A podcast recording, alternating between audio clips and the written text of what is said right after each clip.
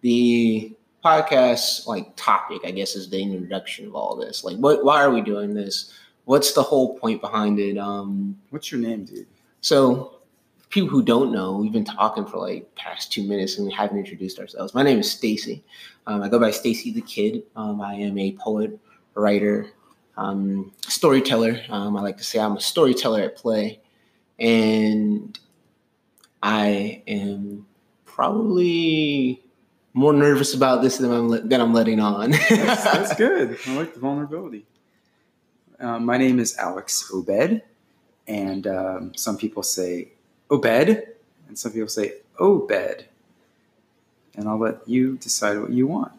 Um, but uh, I have been, I'm also a writer and a poet and a blogger. Um, my blog is alexobed.com, although I've thought about moving it to Solo Traveler. Um, so that's my next uh, adventure with my relationship stuff. But yeah, I, I, write about relationships and then I have a typewriter behind us. And, and so I, I like to type. And um, yeah, you'll get to know me better as, as, we, as this podcast. A lot of it has come down to oh, we're really interested in each other. We're really interested in what the other person's thoughts are, mm-hmm. what their projects are, what their you know passions are, and we're also also interested in kind of sharing that message and communicating that with other people. Um, and we thought, hey, why why not you know record some of these conversations because some of our conversations get really really heady, as I like to call it. Um, and some of them are just you know just us shooting the shit and speculating mm-hmm. uh, but in that speculation i think um, I, i'm of the belief that the world you know if you are to believe that everybody is a reflection of you and we are all one being or uh, some universal great consciousness or something like that if you were to believe that then you know you got to listen to the people that are around you because they're telling you things about yourself and they're, they're your mirror for lack of a better word. Mm. So I, I, think that we kind of mirror each other in a lot of similar ways, but we also differ in a lot of very strong um, ways as well. You know, because this is a podcast and people can't see us, I think we we can add a little uh, embellish it with the sound. So let's we got coffee, so we're gonna clink. And mm-hmm. I really was just looking for the right person to do it with. And pretty soon after we had that first initial like boom conversation, just like sat down and started really getting in there, I was like, that's my man right there. And and what I love is that we're we're similar but different, and I think that's going to really um, contribute. But I think for me, um, so why we started it, um, what is this about?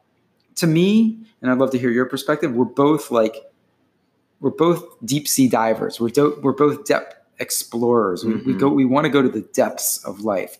We don't want to just you know, live a casual life where we get to the end, you know, we just kind of go through the motions of life. Like we want to like claw in there and see what is going on here. Absolutely, absolutely. Now, um, we said that we are going to start all this off with like a quote, uh, a movie, and like a song lyric, right?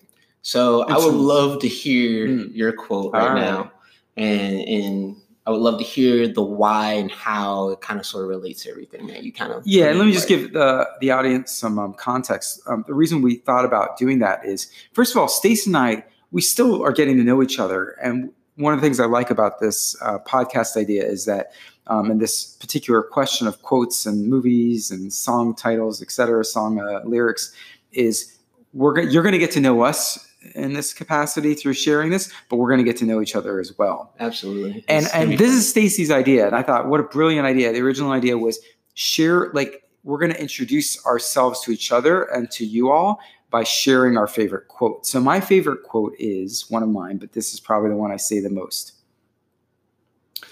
Before you tell your life what you intend to do with it, listen for what it intends to do with you and that's Parker Palmer. Let's say it one more time. Before you tell your life what you intend to do with it, listen for what it intends to do with you. So, Parker Palmer is an educator. He's written a, quite a few books The Courage to Speak. Uh, I think it's what's called Courage to Teach, maybe. And then um, Let Your Life Speak. And I think this one was from Let Your Life Speak. And um, so, for me, what that represents is I spent I'm I'm 44 like we'll be 45 in a couple weeks and um I know I don't sound like it. Thank you very much. Thank you. Thank you. I know 26, 28. Oh, thank you, dear audience members listening. Thank you for that. Um, no, but I, I, um, for years have been someone with tremendous ambition. You know, my parents were restaurant owners. Are I mean, they're still alive, but they don't they don't run a restaurant anymore. But they both both my parents are immigrants. Um, they were both very hard workers. Now semi-retired, mostly retired, and the example that I had in front of me was to work until you die, essentially, or work and work and work and work and work and work and work. Like seven days a week. They worked seven days a week, particularly my dad, 16 hours a day kind of thing at the restaurant. And I'm, as a kid, I'm looking at this, I'm just like, I'm just like, this sounds crazy because, and I read this other quote, sorry, I'm to do two, but by Thoreau, which relates, he says, why spend your best years like working to sort of save up for your worst years, your retirement?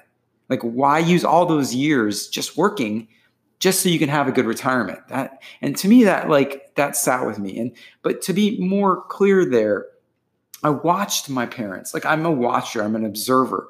And I'm just like looking at people in the world, and I'm just like, as a young kid, I'm like, this doesn't make sense. This just doesn't make much sense to me. And so, but regardless, of course, I took in that ambition from my dad. My dad gave me how to how to win friends and influence people when I was like, I don't know, in junior high, and I wouldn't read it. I was like, fuck you, I'm not reading this book because I was scared that it was going to influence me and program me in a way that I didn't want. I didn't want to just think about money and, you know, just going places and climbing the ladder. However, what I thought I ended up turning spirituality into an ambitious pursuit. and so it's funny in life, and we'll, I'm sure in our podcast we'll talk about um, things like um, what am I trying to say? It's like spiritual bypassing, but it's also when you when you basically are full of shit, when you're full of your own shit, and it's easy to substitute one thing for another, and you can turn that ambition went from a worldly ambition to a spiritual ambition. So I'll just stop there for a sec. Okay, that's interesting. Uh, I definitely want to hit hit back more on that one because I, I, think that's an interesting topic there. Um, my quote is actually a Heraclitus quote. Um, uh, you mean Heraclitus? Heraclitus? Yes. uh, man is most nearly himself when he achieves the seriousness of a child at play. Um, so my, my I, I, tell people this now. Uh, my, my dad's been preparing me for his death for a very long time without my realizing it. You know, he's been making sure that I had certain tools from a inward standpoint that I don't think most people think about. Um, most people think about their kids' financial stability, their education, you know, and those are all perfectly fine, dandy. But my dad was very, very big on hey, you need to be a thinker. You need to be able to think for yourself. You need to be able to make decisions for yourself. Your choices do one of two things in life either shrink your reality or open up your reality. You must have this, this tool, this ability to make these types of decisions. And there's a certain type of morbidness that comes with that. Um, and it kind of there was this shift later on in my life where I realized, damn, I'm not like most kids around me. Um, I, I think about some things that are probably adult, quote unquote, or dark or scary to some people. Maybe serious? Serious, right? Yeah. um, because I thought about death a lot, and death is terrifying for a lot of people. But in that sort of pondering of all this, I came to a very interesting place with children. Hmm. And and I grew up in a, a, weird place in my church and in my congregation. Uh, I was like a middle child of a middle child because there was this large, vast group about four and five years older than me that I looked up to. But then there was this other group of kids that were like four or five years younger than me that I looked up that looked up to me. And then I didn't have people my age at a certain point in my congregation. So I was not old enough to hang out with the teens and the you know young adults, but I was too old to hang out with the little kids and the preteens and the teenagers. So having all this constantly rolling in my mind, I kind of got to sit and observe, like you said. Mm. I got to observe kids, and I realized after following uh, one of my dad's friends, uh, his name's Gail Nelson, our preacher at the church. Yo, like he loves what he does. Like really, really loves what he does. Like I never see, I've never seen a man get so giddy, even though he's exhausted, to go meet somebody. Because that's what he did. Like his job was networking. His job was going in, shaking people's hands, talking to them, planning business deals and seeing that having all this in the back of my mind and then sort of being in this weird quasi mentor role for younger kids at my church um, i came to this sort of that's what it's like you never really grow out of any of this you're always kind of coming back to that well it seems like too like you know how life you know like me my parents worked hard and so I ended up going to the opposite extreme. Mm-hmm. You grew up really serious, and now play yes. is a really big part of your life. And I find mm-hmm. that life is interesting that way. That you know, probably for you all listening too, that you have a significant childhood experience that causes you to take on a certain way of living.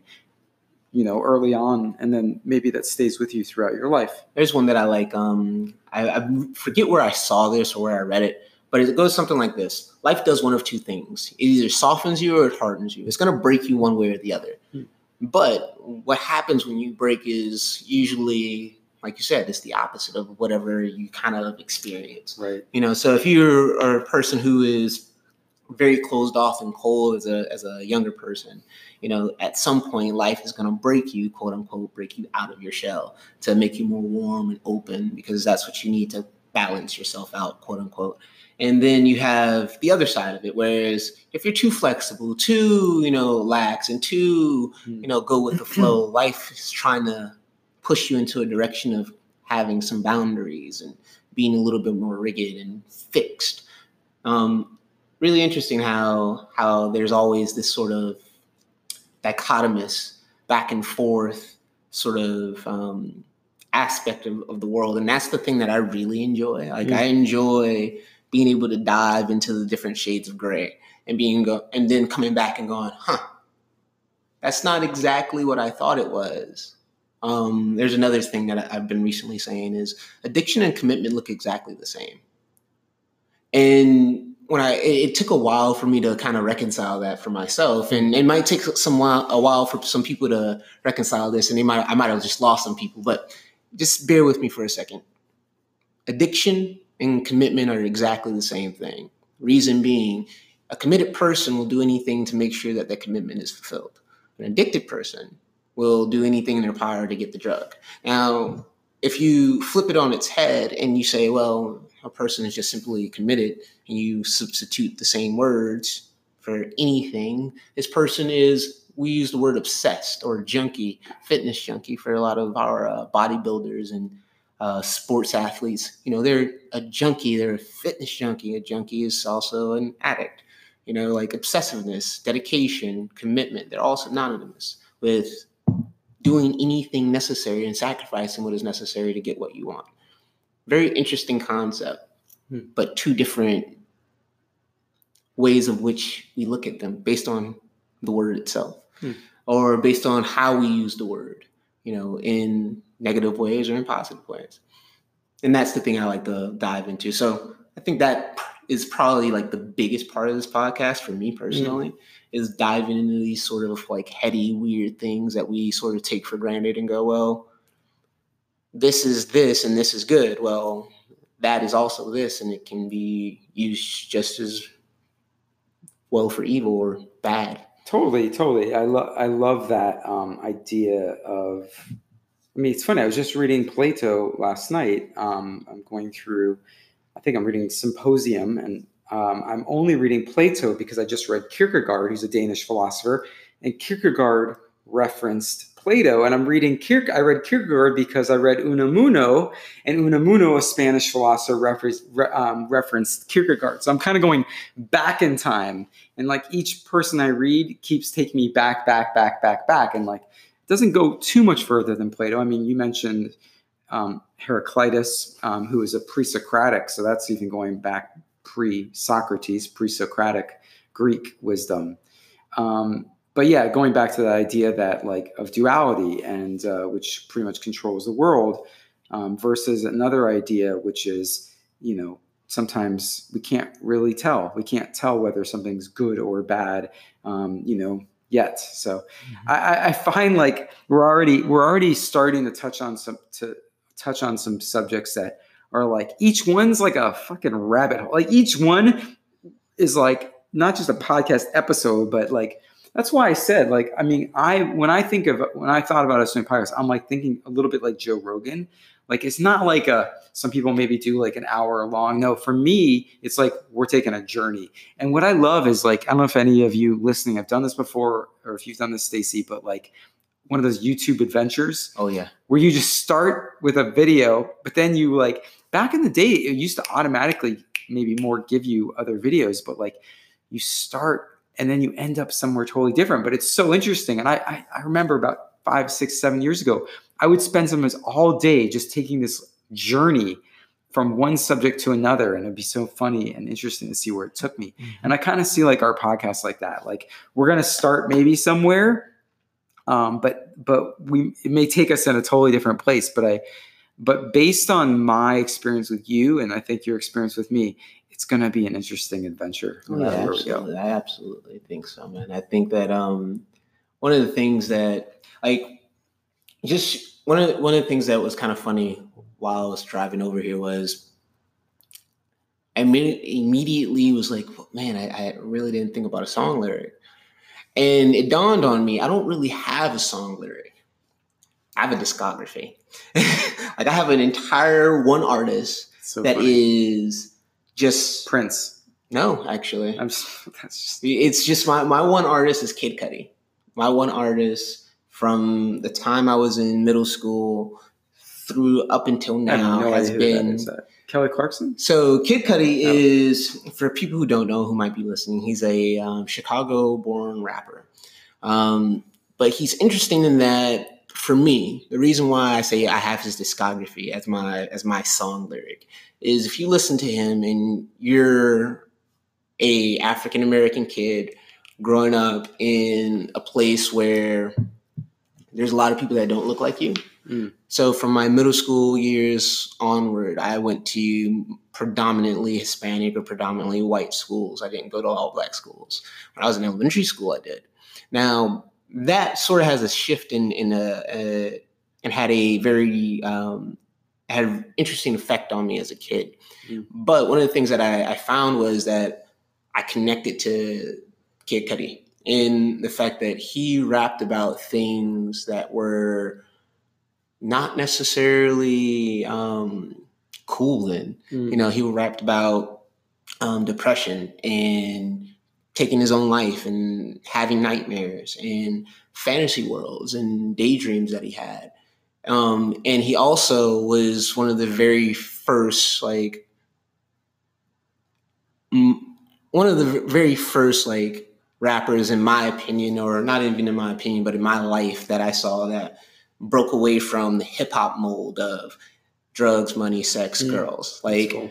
He broke away from that. Yes, there was still drugs, money, sex, girls, but his his majority of his albums were very much the effects of that. Like, yeah, this is what my life has been based on the fact that I've fucked around and had some really ah. horrible like binges. Yeah. You know, here's what my life has been having grown up as, you know, the weird black kid that nobody talks to, you know.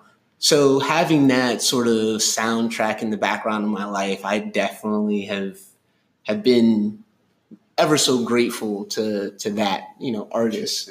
Um, so I don't have a, a, song lyric, but I do have a discography. No, I, am the same way. I'm the same way for the movies because uh, I could I couldn't think of that was another yeah. thing. I, I couldn't. Yeah. I, I, have like one movie quote because yeah. I'm not a real big movie buff. I was re- me and my wife were talking about that. I was like, damn, I realized I don't, I didn't watch a lot of movies growing up, and I still don't watch a lot of movies, but yeah. I listen to a shit ton of music. That's interesting. And I'm the opposite. I, I, I, do like music a lot, but I, I list, I watched, I watched more movies, and movies were a big part of my life. But my song title that I came up with, and I could also do, it's I guess a discography if that's how you say it, but um, it's Bob Dylan, and I love Bob Dylan so much to me as a writer poet like this guy par excellence. But it's um, and in, in classic Dylan, I will try to do the voice. And if my thought dreams could be seen, they'd probably put my head in a guillotine. But it's all right, ma. It's life and life only. Um, but just that idea of if people could see our thoughts, like my thoughts, mm-hmm. you know, they'd they'd want to execute me, you know, mm-hmm. like execute. Um, because and what that means to me is like it helps because we have such private lives and we, we have a persona, a public persona, and we have our private persona. And a lot of us have like monsters, devils kinds of you know, we, we might have a very civilized exterior, but our interiors are pretty wild and dangerous and scary and dark, you know, and, and that's when like I'm, I come from a psychology background. I did my um, master's in psychology, my, under, my undergrad in psychology, and I just probably have read 10 times more about psychology out of school than I did in school. Um, I've kept reading and um, but I, am very fascinated by like shadow work like our shadow side the part of ourselves that is unowned mm-hmm. and that's to me one of the most fascinating things. But anyways if our thought if our if my thought dreams could be seen they probably put my head in a guillotine or a guillotine um, is is maybe my favorite song lyric. And the movie stuff i picked was kind of it was star wars. That had a huge impact on me when i was a kid. Like i would have literally given like my left pinky toe to have a lightsaber.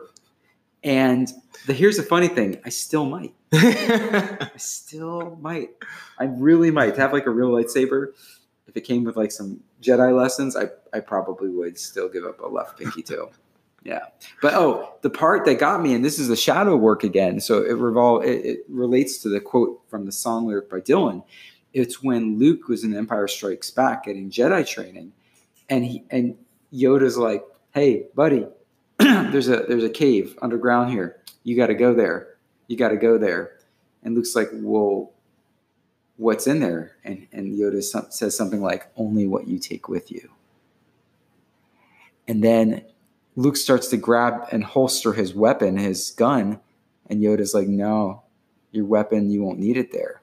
And Luke did not listen to Yoda. Luke went there down there anyways with his weapon which I think is so fascinating from a psychological perspective because, you know, to unpack that a little bit, you know, Luke was going down there to confront himself and his own fear.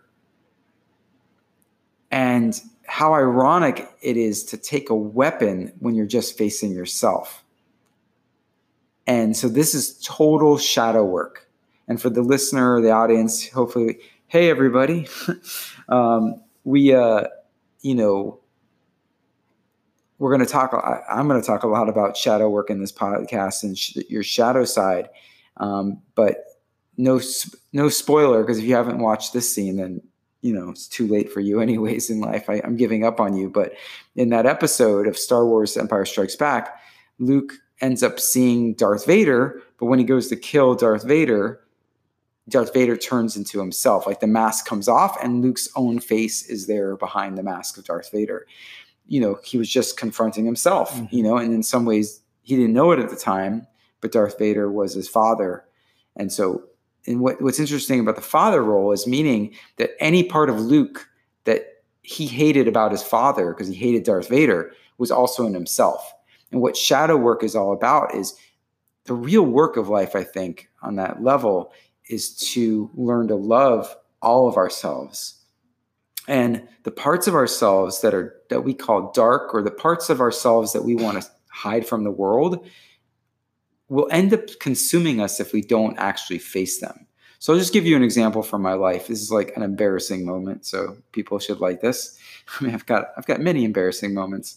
Um, one of which is I was in grad school for like for my first grad degree, and I was in college administration, and I'm sitting there in this room of people, and it's our last class before graduating, and there's this really smart woman in our class, but she was really quiet. She hardly ever shared and said anything, and I just I just literally just couldn't hold back, and I'm just like, why? In front of everybody, I'm like, why aren't you sharing more? Like, you know, I, I don't remember exactly my words, but that was it, the brunt of it. But she was so pissed or embarrassed or both. She got up and left class. And I got a pretty big talking to from my professor in class. And um, why do I bring that up, Stacy? That's the question here. Oh, Shadow yeah, work. yeah, yeah. Well, I brought it up because what happened after that fact was I learned because of that experience that I couldn't trust myself to express myself, what I really felt. Because when I express what I really feel, people run away and get really mad at me. And so for years after that, because I was I was about 22 then, it was about half a lifetime ago for me. For years after that, I was really cautious about sharing who I was with people, sharing my real emotions and my what I really wanted to say. And what what friend that's part of you that you're scared of, you'll end up working it, it'll work itself out and it'll end up becoming a positive thing. But there's no way getting around it. You've got to go through that part of you that's scared to express whatever it is you are scared to express. Okay. So shadow work. So that's my Luke Skywalker uh, Star Wars, which had like as a kid. I mean, I, I remember, and Stacy's like, you know, I don't know how much younger, couple, couple couple centuries younger, no, a couple decades younger. Um, but I remember going to see Star Wars in the movie theater, and I'll tell you this, Stacy, because I know we've talked about this. It was like for you probably watching The Matrix Mm-hmm. for the first time. I didn't know, probably like you, neither of those two films. I had no idea what I was walking into. I walked in for Star Wars Empire Strikes Back in 1979. I was five. And I'm just like, oh my God. And my life basically changed. Oh yeah. This like reality of this hero's journey, which Joseph Campbell would talk about, you know, was just magical. So and and like and and I had the same reaction to the Matrix. I was there with my girlfriend, and I want to hear your reaction. But and my girlfriend, we we left the Matrix, and my girlfriend's like, I was like, I mean, I was in awe, but I was like, well, what'd you think? She's like, it was all right. And I'm just like, I've got to break up with you. Because this is like the most profound shit I've seen right. Yeah. forever. So, picking a movie quote. That's actually there's a there's a scene in, and I'm going to paraphrase it because I don't remember it exactly, but there's this uh, scene where go to the Frenchman, and um, I think it's Ah. uh, number two, yeah, Reloaded, Matrix Reloaded. They go to the Frenchman. Now, a lot of people hated, you know, two and three. If you didn't watch everything, you don't get to say that to me. Oh, That's the way I feel. You need to watch absolutely everything. It's one of those things like finish it first. Just just finish it first. I know you Agreed. hate it, but finish it Agreed. first. And then you'll get it. You'll understand. But into they go to the Frenchman and he's basically telling them like, hey, like, why are you even here? Like, do you know why I'm so powerful? Do you do you understand why I am the person I am? Because there's cause and effect. All you guys are worried about is the cause and the effect. You don't care about the why. Mm. If you know the why, then you have the power. If you know the why, then you can change things. But you're never going to be able to change anything because you don't know why. Mm. So it's in that moment, in that entire like that entire scene tells you exactly what's going to happen at the end, Hmm. without you realizing it. Hmm. It, it. It tells you everything. Like, yo, this is all a ploy. This is all you guys don't get the system, and because you don't get the system, you're forever going to be at be Wow. trapped in it. So Hmm. good fucking luck. like Wow. whether you beat me or not doesn't matter That's like in it's a hint being dropped to the audience that no one ever picks up but it's so so profound and i remember when i and my can dad you do it? Can you do it in French in your Oh, French man, accent? I, I wish i could you don't have the why. you need the why. but um my dad had the screenplay right? So I actually read that. I didn't just Oh, watch it in in the theaters. I actually read that. Yeah. So having watched it, gone back, read it, go back, watch the film again, I'm like, oh, I get it. I get it. And I think that was like the kick-starting moment of like a bunch of my curiosity, a Mm. bunch of my um, okay, I need to figure out why. You need to ask the questions. I need no, you can't just you can't just tell me why you can't just tell me this is a thing. Why is this thing? I, I need to know why. Why? Yeah. Why? And, you know, and that was that quote. and, and maybe that's what like we talked about to get bring it back to the beginning, like why we're doing this podcast. Why we're doing this podcast is because we're so we're both so damn interested in the question why, Mhm. like about everything important. Like why, like why, and what's going on here. Mm-hmm. Mm. Absolutely. The other side of it was, um, and it's interesting. 'cause We're gonna, I'm gonna segue and, and hit back on something that that Okay. you mentioned earlier about spirituality. Um, I think it's interesting because we talk. You and I have talked about um, the book Magician Warrior or King Warrior Magician Lover. Mm. Um, and it's one of those books that I've said, yeah, every man, every you know, young man needs to read this because this is a powerful, you know, Mm. book that'll let you know a little bit about how to sort of tailor yourself for the world a little bit better. But one of the things that we we touched on was um in this book, the magician is the heady one, right? He's the the the seeker of, of esoteric or lost knowledge. Whereas the warrior is the physical one, the one who's, you know, as we envision warriors, you know, people like the UFC, bodybuilders, fitness athletes, um, athletes of all kind, you know, those are, are the visions of warriors. When we think magicians, we think of our scientists, we think of our engineers, our architects, the people who build these great wonders of technology and, and, um, and medical, you know, advancements, et cetera. And it, for me, my spiritual journey started in the physical realm. You know, I, I've talked to you about this before, where when it comes down to coming to this understanding of oneness, it started with judo. it started with getting flipped over and learning how to fall and learning how to control my body first Yeah. and learning how to control my emotions through my body and learn how to direct all that you know frustration and anger and sadness and whatever other negative emotion into something that was a productive outlet that's where all of that started and it morphed from you know fight sports to um, bodybuilding and, and just learning how to control my body and my muscles more efficiently to um, learning how to be more flexible and more more limber in yoga and gymnastics and um, calisthenics and then all that morphed into after watching um, this dude named Elliott Hulse on YouTube. Shout out to Elliott. Love this guy. Absolutely phenomenal for also any young man who's going to be trying to build himself up in terms of bodybuilding or strength training or anything like that. Uh, one of the things that he he says a lot of is you know the body is the mind, and it didn't dawn on me um, until I had watched that.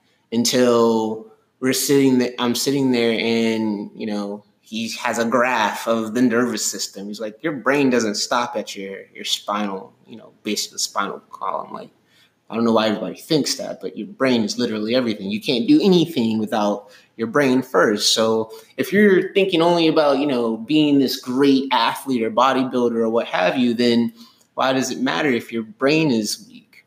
You know, if you don't have the the ability to to think for yourself.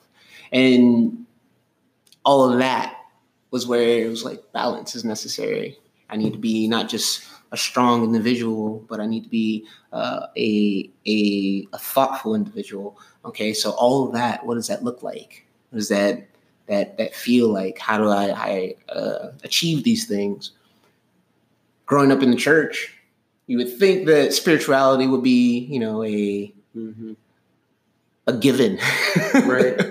and and I think that's something that's really interesting as well because, um, I- and correct me if I'm wrong. You you grew up in a in a in a fully Jewish traditional Yeah. household, correct? Yeah. Yeah. So you would think that you know the the uh, the answer of God would be sufficient enough for for all these questions of why that we have, right?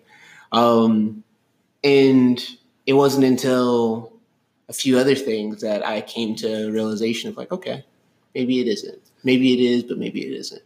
You know, and now it's time for me to wrestle with those a little bit more deeply. And it all started from learning how to meditate and control my body first. Mm. So interesting progression, and, and it's Yeah. funny for me when you you talk about going in school and how the headiness and, and the intellectual um, expression and communication was sort of your segue into um, spiritual growth and, and spiritual ambition. Well, actually, um, I'm glad that I remember this to bring it up because we both one thing that we both have in common is um, I actually experienced some trauma when I was a kid, and I feel like it really shaped my life. And uh, you know, you talked about your father and mortality and things like that, and like how that you know created some of who you are today because of that experience, and also how you went from serious to play, as you know we often do. We we move from one to another. So I was in a very bad car accident um, when I was a kid. A drunk driver basically was going head on um, for our car on the highway late at night. My dad was driving. My brother was in the car. My mom. And um, end of the story is we we get in a car accident not with the drunk driver, but after he passed us, we we we had to like my dad had to like swerve off the road, and then we swerved and we spun out because it was wet, and we ended up back in the road, and a camper trailer hit us, turned our car into like a tuna can, you know. And I was the only one with inju- real injuries, and didn't know it at the time until the next morning when I got out of bed and literally just fell and screamed in pain. Was I tore my ligament, my cartilage in my knee, and I was only like, again, probably like six, seven years old, and I was like, why, mom? Why is God doing this to me? Like, you know, and like I don't know that I believed. I mean, I guess I did believe in God then, but like then though, it became almost like this really deep thing. Like it separated me. Like every other one of my friends is just going through the normal, you know, very la- lackadaisical. But I had this like very serious like um, event that caused me to go really deep within myself. Like I remember I was changed from that experience. I wasn't. I was no longer so happy-go-lucky. I mean, there's a lot of like um, rehab that took place. It was like a year-long process to get back. Um, I couldn't. Ex- I couldn't play sports for a while um, which I was really active in sports, loved soccer, and um, Hmm.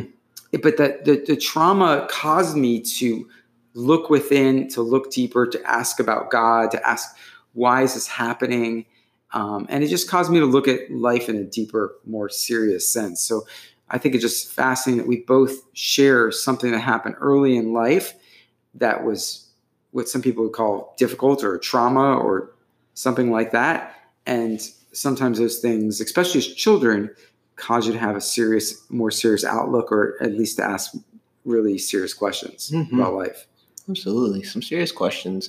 But you know, I think those serious questions have, I know personally for me, have led me to some very fulfilling um, moments, as well as some extremely fulfilling um, experiences. Because as morbid as we just got, Yeah. right? Like, in no way, shape, or form will I, would I say that my life is anyway. um, has been bad. Has been Sure. an experience of that I would hate myself. Like we've all, I, I believe that it takes a bit of strength and a bit of vulnerability to to admit some of the things that we admit. However, I also believe that um, it is something that is extremely, extremely human, um, and in that extreme humanity, I think is where um, we we want to touch on the most. well you know if i could add that um, and this is something that you said earlier which i think really fits we both experienced a bit of mortality at an early age and what a lot of philosophers say and i think a lot of whatever people that are deep thinkers say is confronting your own mortality is one of those things that most of us run away from in the world. Mm-hmm. But some of us, we can't run away from it.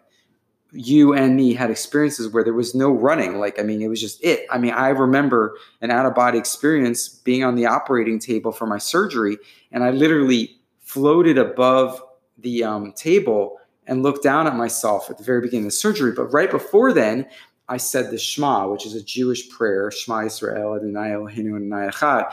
Um, you know, Hero Israel, the Lord is our God, the Lord is one. But the thing is, you're supposed to say that when you think you're going to die. And I Mm. was so scared.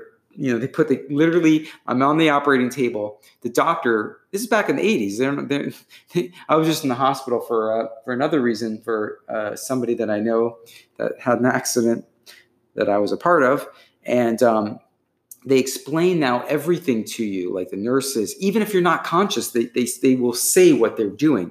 Back then, they didn't. The doctor took the gas mask, you know, which is to put you under the Mhm. anesthesiologist or the surgeon, whatever. And I literally grabbed the wrist of the doctor as he's trying to put this, because I'm like, he's trying to choke me out. And I'm a little kid. And that, that's when the doctor, surgeon, and anesthesiologist explained, no, no, we're just putting you to sleep. This is how we're going to do it. And then right after that, I had my out of body experience.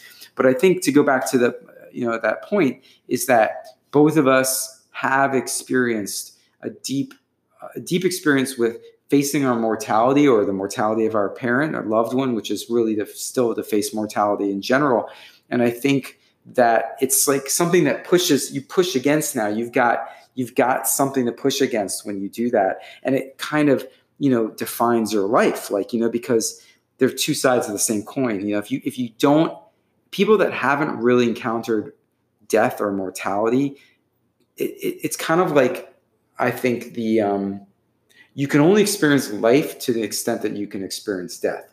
If Mm. you if you aren't willing to experience mortality and really look there and go deep into it, you're really not going to be able to live in a full full full way. Because you think about it, somebody that um, somebody that's able to confront that, face their own mortality, they're able to live more as well because life is a risk, you know. And so like you know, I'm sure you, I, I, can, I don't know you very well, but I have a feeling that you've done some shit, like maybe on a motorcycle or Uh. something where you like challenged and, and, and hit boundaries, Yeah, right? Absolutely. And, and, like, that's what this, that's what we're talking about, right? But you, those are the experiences I'm sure where you feel really alive, but the things that you feel really alive at are also close to death often. Mhm. Like one little thing, you know, have you ever ridden a motorcycle or am I making that up? No, have not ridden a motorcycle. see However, I am. Uh, I was very, very avid um, when I was in the military. I was very, very avid,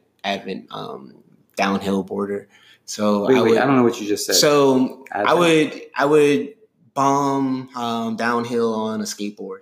So yeah, Oh. um, and in Alaska, they have really, really great mountains for this shit. So imagine going, you know, 50, 60 miles an hour downhill with no pads on, just some gloves and, you know, a wooden plank.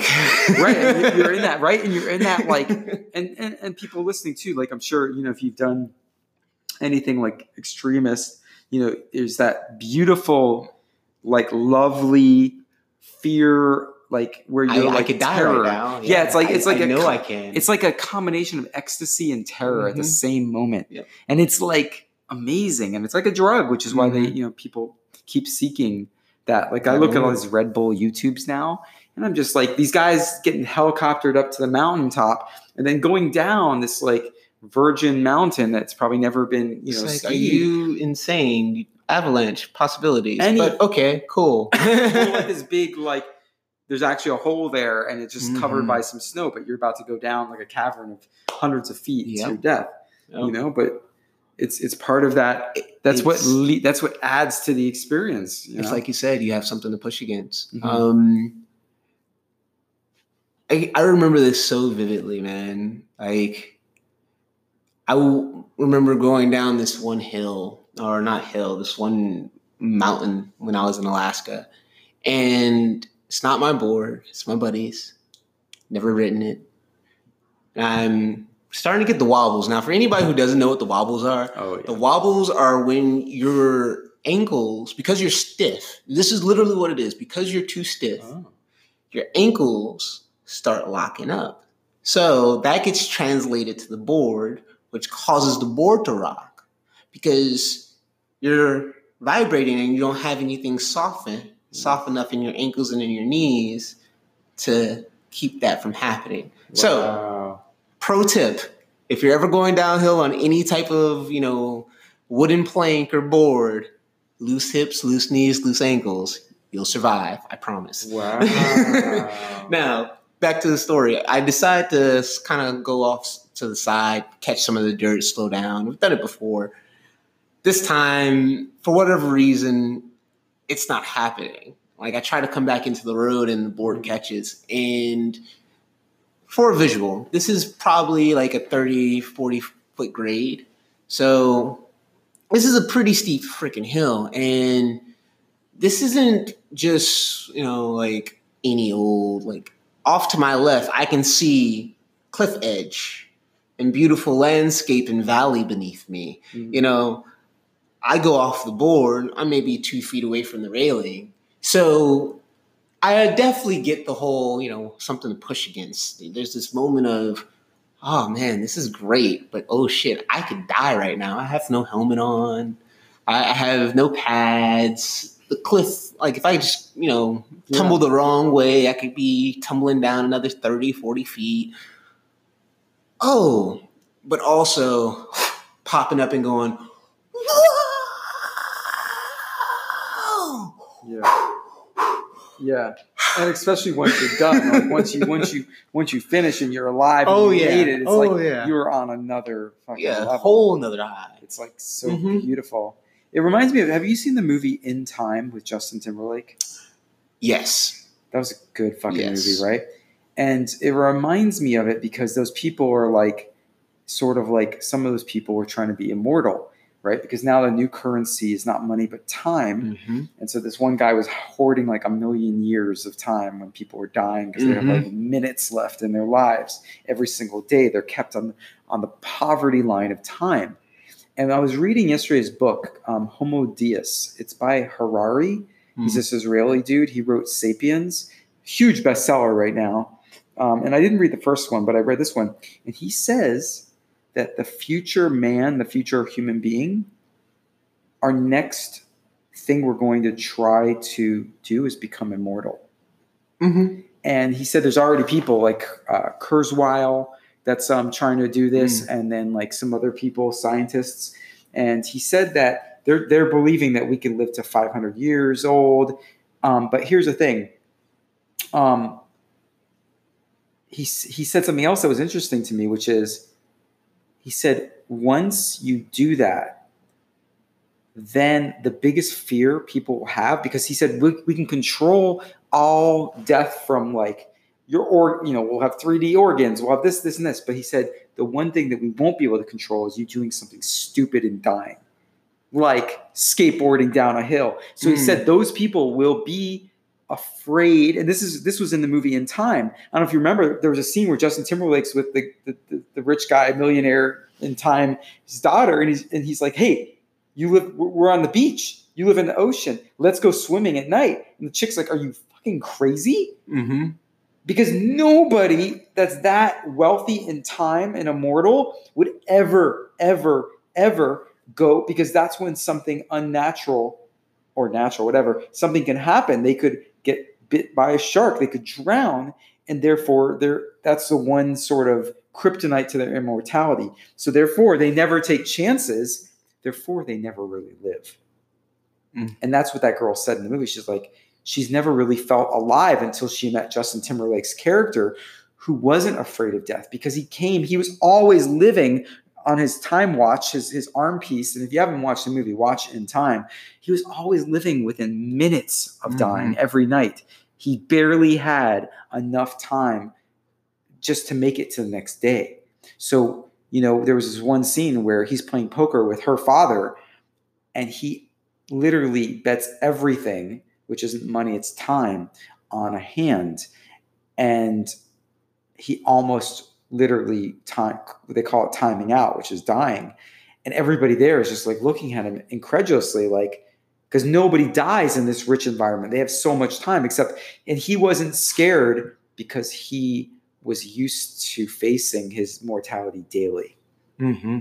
Just such a beautiful thing. So it feels to me, it just ties in so well to this conversation Oh, about, yeah. Like about that's, living. That's and that's what it's really about, I think, overall. When what most of my questions usually come back to, you know, choices, making the right choice, or and this is another quote that I, I really enjoy. There's no such thing as a right choice. There's thing is a such thing as making your choices right. You know, like there's no such thing as a good or bad choice. Hmm. There's only the choice that is right for you. Hmm. So make that and and act accordingly with that type of information. Um, and I think a lot of that has to do with you know what kind of legacy do you want to leave behind? What kind of um, if you had no more time left, if you had if you had you know five minutes, who would you call? You know, if you had five minutes to do the next great thing, what would it be? You know, you're about to die. What is that? What is your next play?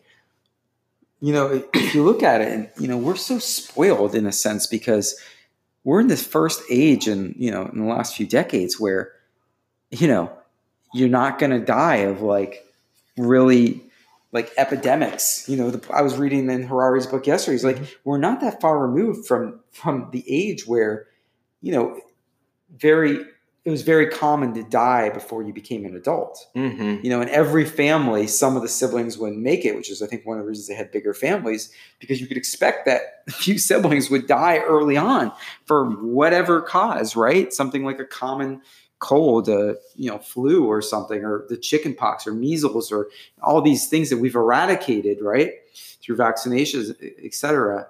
And um, I think because of that, to use one of your words, we've gotten soft. And although I feel like I mean it in a different way, but I mean like we're we just take it for granted. We take life for granted.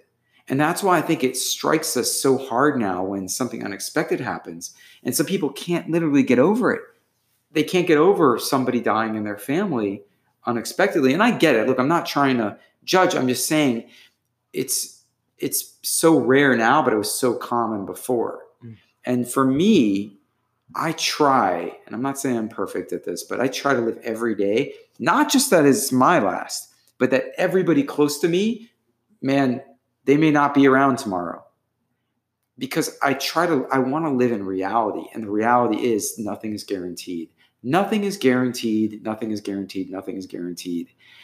And I do that also, I think, to cherish what is to cherish the moment because if everything is guaranteed it's it's kind of like you're living this false immortality life you know? And and one of the things about the immortals in in time is that they didn't seem to really appreciate anything because they didn't have to because they they knew that for example a day there'll be another day and another day and another day and another day and another day.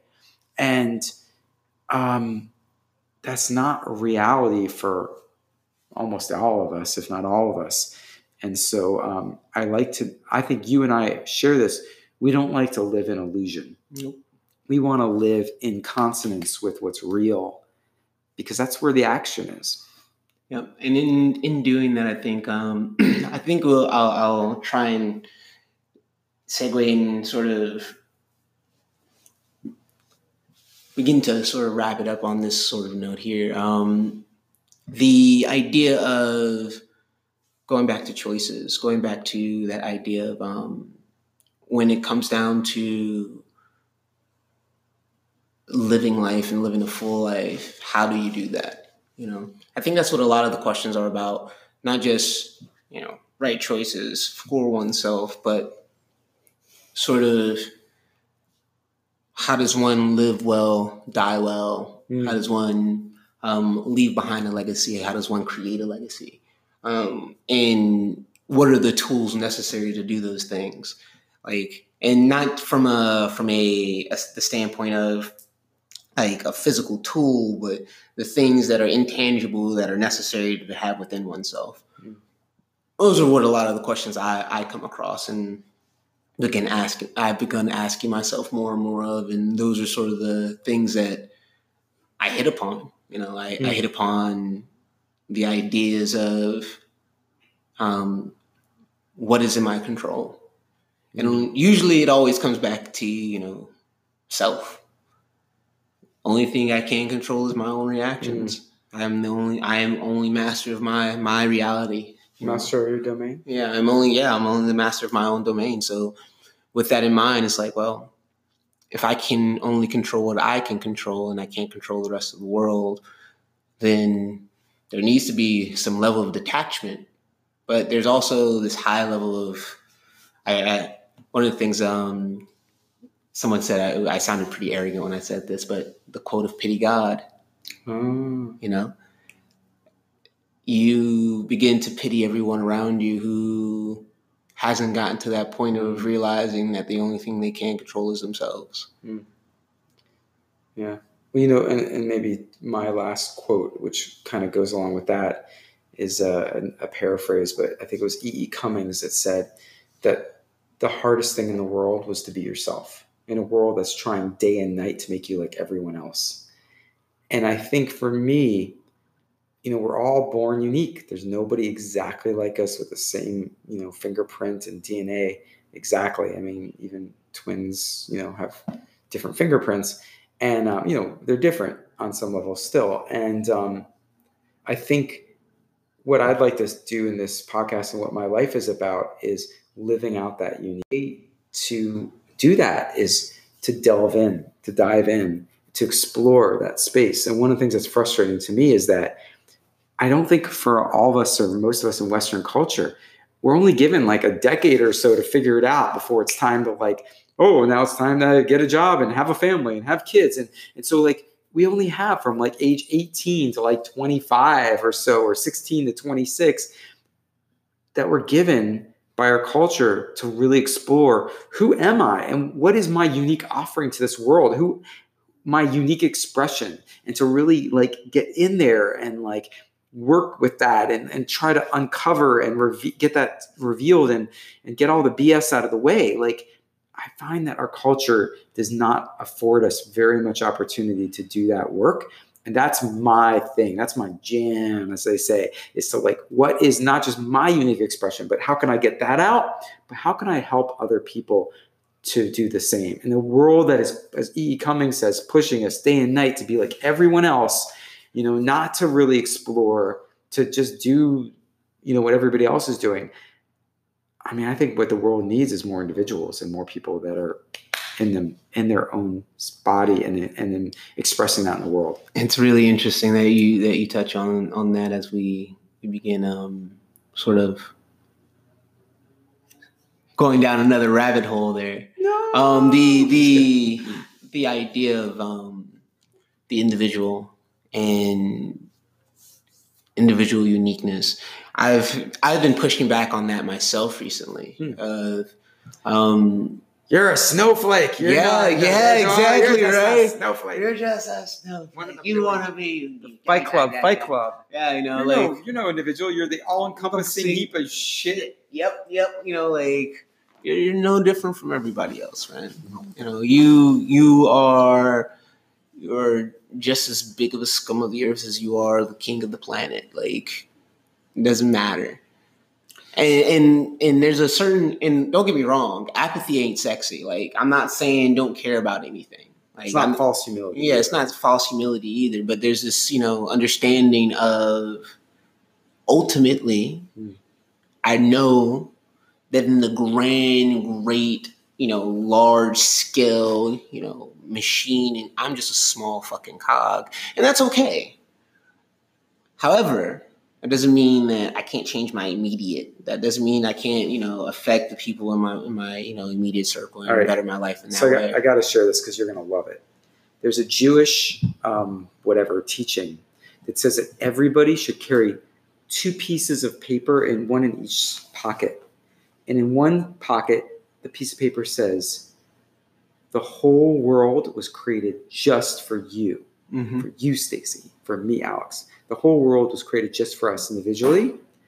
And the other side, it says, you are nothing but dust and ashes.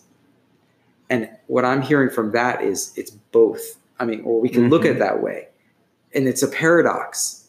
Like you're nothing and mm-hmm. yet you're everything at the same time. And how do you live? And to me, and this is what I'd love to explore further in this podcast as we keep going for, forward and, and doing more um, episodes is it's it's about living the tension.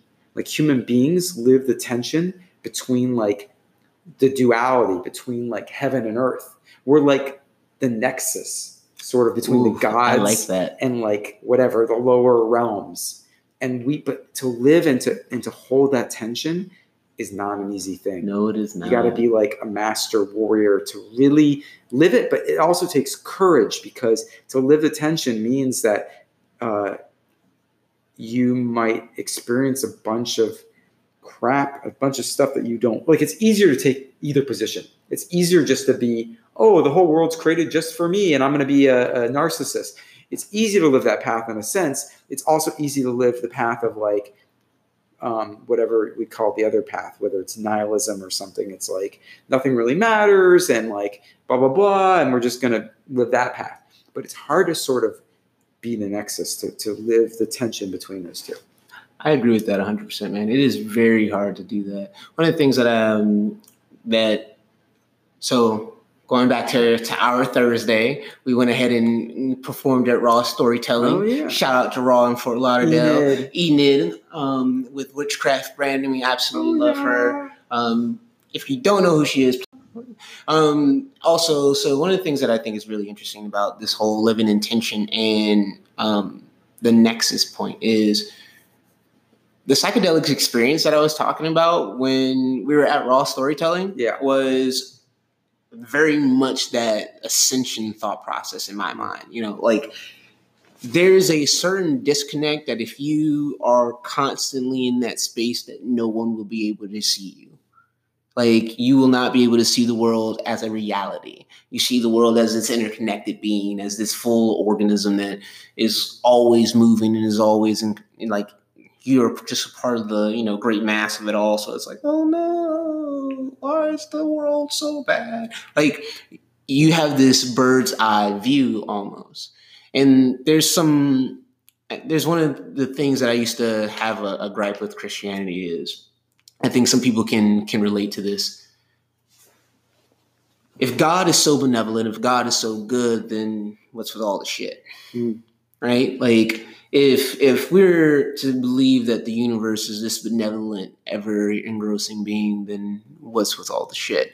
Now, if I am to believe that God simply forgot he was God and came down and died for my sins, that makes me seem a little that to me seems a little off-putting because you're telling me you have this omniscience presence, this om- omniscient um, intelligence, and yet you still did this. Now, obviously, there's you know the whole point of because he loves you, et cetera, et cetera, et cetera.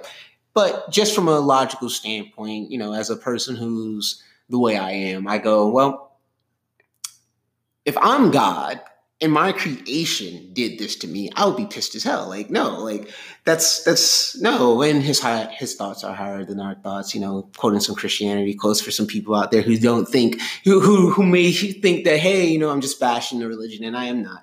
Um, it's just thought processes that I've had over the years. And for me, when we talk about the tension, if you are constantly in the place of overseeing and I am God, I am this incarnation of the of the great divine, you come disconnected from your immediate.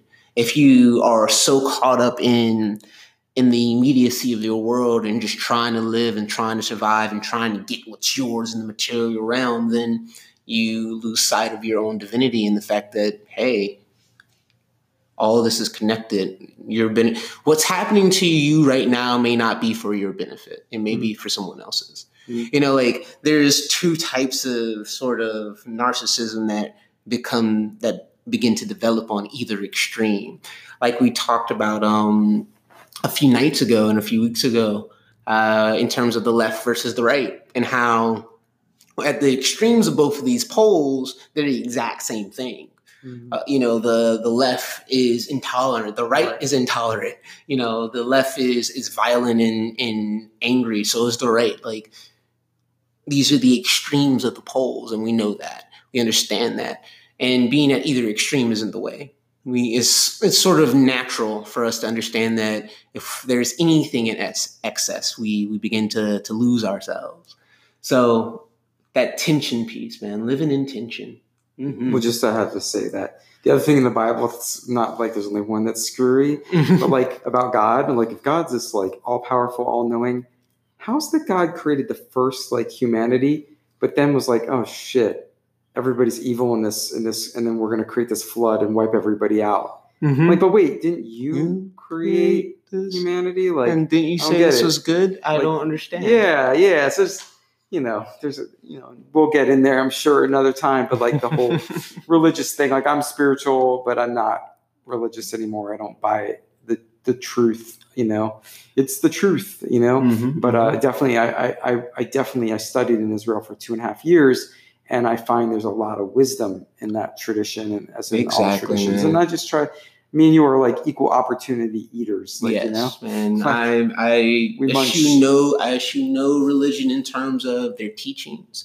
I eschew religions in terms of um, their practices more so. You know, like if you continually practice, you know, bigotry, if you continually practice um, if you preach to me love and, and, and charity and you practice nothing but um, thievery and and slaughter, then how can I how can I you know take you for what you say you are? Mm. However, your preachings and your teachings those do have wisdom in them. Right. Um, so you know, I, I, I vilify the messenger, not the message, for the most part. Vilify the messenger, not the, the message. message. I yep. like it. Yeah, sounds like a good place to you know yeah, it's very. I, I think that that's a solid on, place on, to on villainy. Let's end yeah. on villainy. That's actually a good good place to end. Hmm. Actually, that could be a, a good place for our, our next podcast to, oh. to pick up on. Yeah. I was like, I thought you were going to say that could be a good name for our podcast. Something about villains. Villainy. I, you know what? I, I, I like that too. I like that too. hey, it's always fun to, to mess mess with people. Stacy like and I have been talking about what this podcast yeah. name is, and at least from my standpoint, so, we I was stressing beforehand about what it's going to be. Like we have to have the name first, and I was like, then I was like, you know what? Why? Why can't we just kind of let it happen? Like we'll it'll like come to us as we as we speak. So I think one of the things we can do is we'll we'll end on two questions. So um, one, mm-hmm. Villainy. Like what, what what's some some ideas that come to your mind on with villainy?